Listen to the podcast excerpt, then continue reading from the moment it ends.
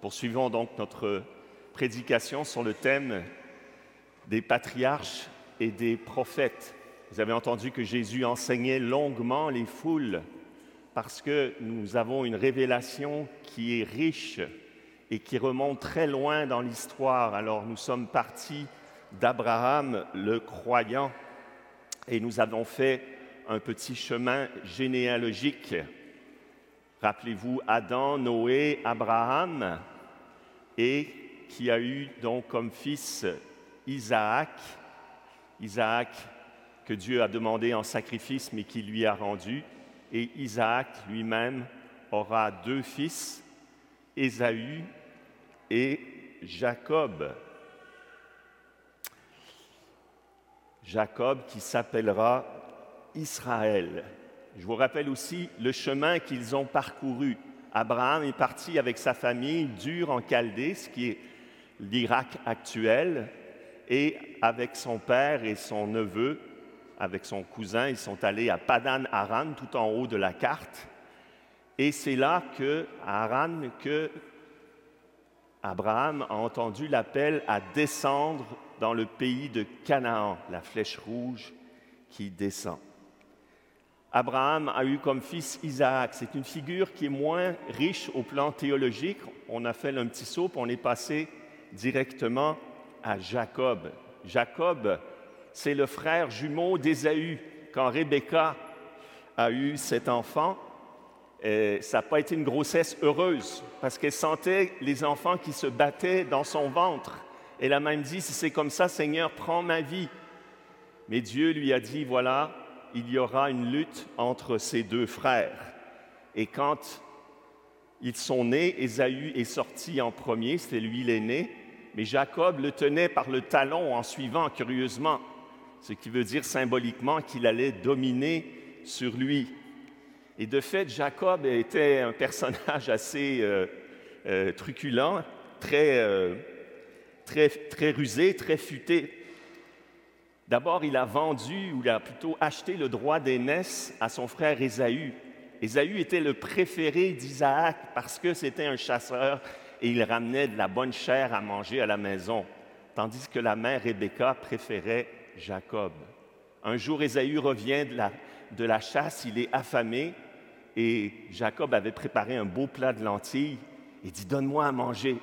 Et Jacob, qui était futé, qui a vu une belle opportunité. Il dit, donne-moi ton droit d'aînesse et je te donnerai mon plat de lentilles. Et Ésaü, qui était à moitié mort, a accepté le deal et il s'est fait avoir. Il est reparti, il a perdu son droit d'aînesse. Et plus tard, Rebecca, leur mère, va faire une astuce pour que, je ne vous raconte pas tous les détails, pour que la bénédiction, parce que Jacob, parce qu'Isaac était vieux, il ne voyait plus, il a béni Isaac, mais il pensait que c'était l'aîné. Sa mère l'avait déguisé avec des peaux de chèvre parce que Ésaü était très velu. Alors Isaac l'avait touché, puis il pensait, il dit c'est la voix de Jacob, mais c'est le corps d'Ésaü. Alors il lui donne la bénédiction de l'aîné qui est irrévocable dans la tradition sémitique. Et Ésaü se rend compte qu'il s'est fait avoir. Alors il est furieux. Donc Jacob va être obligé de fuir, surtout que son père Isaac lui dit, c'est le temps de te marier, mon garçon, et je ne veux pas que tu te maries avec une fille des Cananéens dans ce pays, parce que les Cananéens étaient des idolâtres. Alors, il le renvoie à Padan Aram, qui est le lieu de départ de la famille. Il dit, va dans cette famille te trouver une épouse. Et c'est sur ce chemin que que euh, Jacob va avoir cette expérience extraordinaire, ce songe. Alors, on pourrait dire, mon bien-aimé bondit sur les montagnes, il court sur les collines, dit le cantique des cantiques, parce qu'il s'en va chercher une bien-aimée. Et il fait une étape de nuit, et c'est là qu'il a ce fameux songe qu'on a entendu. Il a vu une échelle se dresser entre le ciel et la terre. Ici, vous avez une illustration de Chagall, qui est un peintre français du XXe siècle, et il montre bien que l'échelle de Jacob est une échelle nuptiale.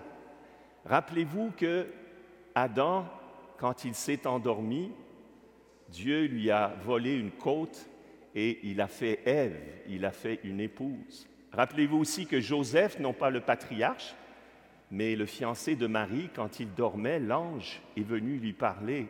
Il dit, ne crains pas de prendre chez toi Marie, ton épouse, car ce qui est engendré en elle vient de l'Esprit Saint. C'est dans cette nuit, par ce songe, que Joseph va apprendre que le ciel va descendre sur la terre. Et Jésus le dira lui-même, vous verrez le ciel ouvert et les anges de Dieu monter et descendre au-dessus du Fils de l'homme. Donc, cette image de l'échelle, c'est l'image de l'incarnation. Dieu qui descend du ciel sur la terre pour habiter parmi nous. Mais cette échelle, on pourrait aussi dire, parce que comment est-ce qu'il est descendu, Dieu, sur la terre? Quelle était l'échelle entre le ciel et la terre? Eh bien, spirituellement, c'était Marie. Parce que si Marie n'avait pas dit oui, ben, ça n'aurait pas pu se faire, clairement. Donc Marie est aussi cette échelle. L'ange est descendu du ciel, descendu de l'échelle, puis il est venu la saluer. Acceptes-tu d'être la mère du Sauveur? Et elle a accepté, et donc le ciel est descendu sur la terre par son obéissance, par son humilité. Et Marie est aussi une échelle parce qu'elle nous montre comment monter au ciel par l'obéissance de la foi, par ses vertus. C'est la seule créature qui est montée au ciel avec son corps. Alors, Jacob, il fait ce beau songe magnifique, je ne sais pas si c'était aussi coloré que ça, et il se réveille, il dit, en vérité, le Seigneur est en ce lieu et moi, je ne le savais pas. Il fait une expérience de la proximité de Dieu comme peut-être jamais on l'avait faite dans l'histoire du salut. Il y a quelque chose de l'incarnation qui se vit à ce moment-là. Saint Jean nous dit que le Verbe s'est fait chair et il a habité parmi nous. Il a comme tremblé de la présence de Dieu si proche qu'il n'avait jamais expérimenté avant. Alors, il décide de prendre la pierre sur laquelle il avait posé sa tête pour dormir. Il va en faire une stèle comme un monument religieux. Il va répandre de l'huile dessus.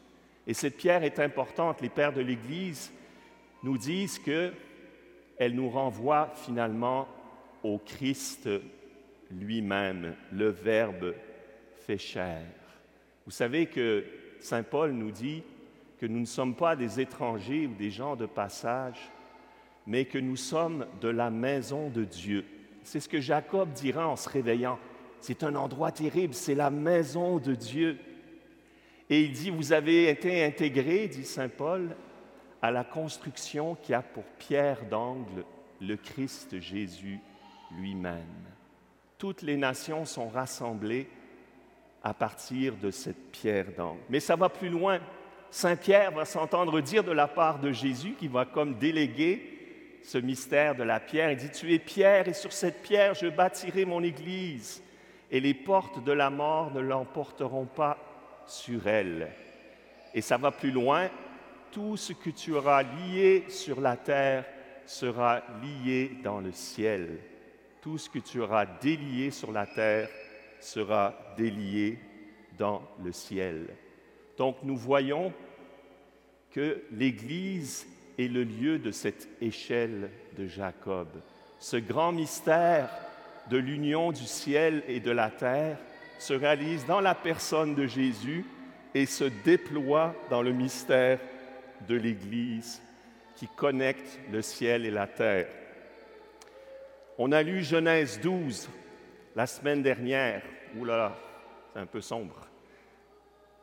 Où Dieu dit à Abraham En toi seront bénies toutes les nations. Pourquoi j'ai fait un petit diagramme comme ça, Genèse 12, avec des cercles concentriques? C'est pour dire que cette parole En toi seront bénies toutes les nations va comme s'élargir avec le temps. Elle va s'élargir dans les prophètes, Isaïe dira, vers Jérusalem afflueront toutes les nations. Elle va s'élargir dans le Nouveau Testament quand Jésus dira après sa résurrection, Allez de toutes les nations, faites des disciples. Elle va s'élargir encore jusqu'à l'Apocalypse, où nous voyons une foule immense que nul ne pouvait dénombrer, une foule de toutes les nations, tribus, peuples et langues. Donc si je reviens au début, en toi seront bénies toutes les nations, et ces cercles concentriques, c'est toutes les histoires qu'on lit. Parce que quand on lit la Bible, il y a plein d'histoires, puis il y a même des choses, on a l'impression que ça revient en arrière, vous savez, où le plan moral, c'est pas brillant.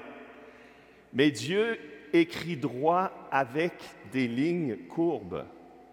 Il fait avancer son projet d'étape en étape.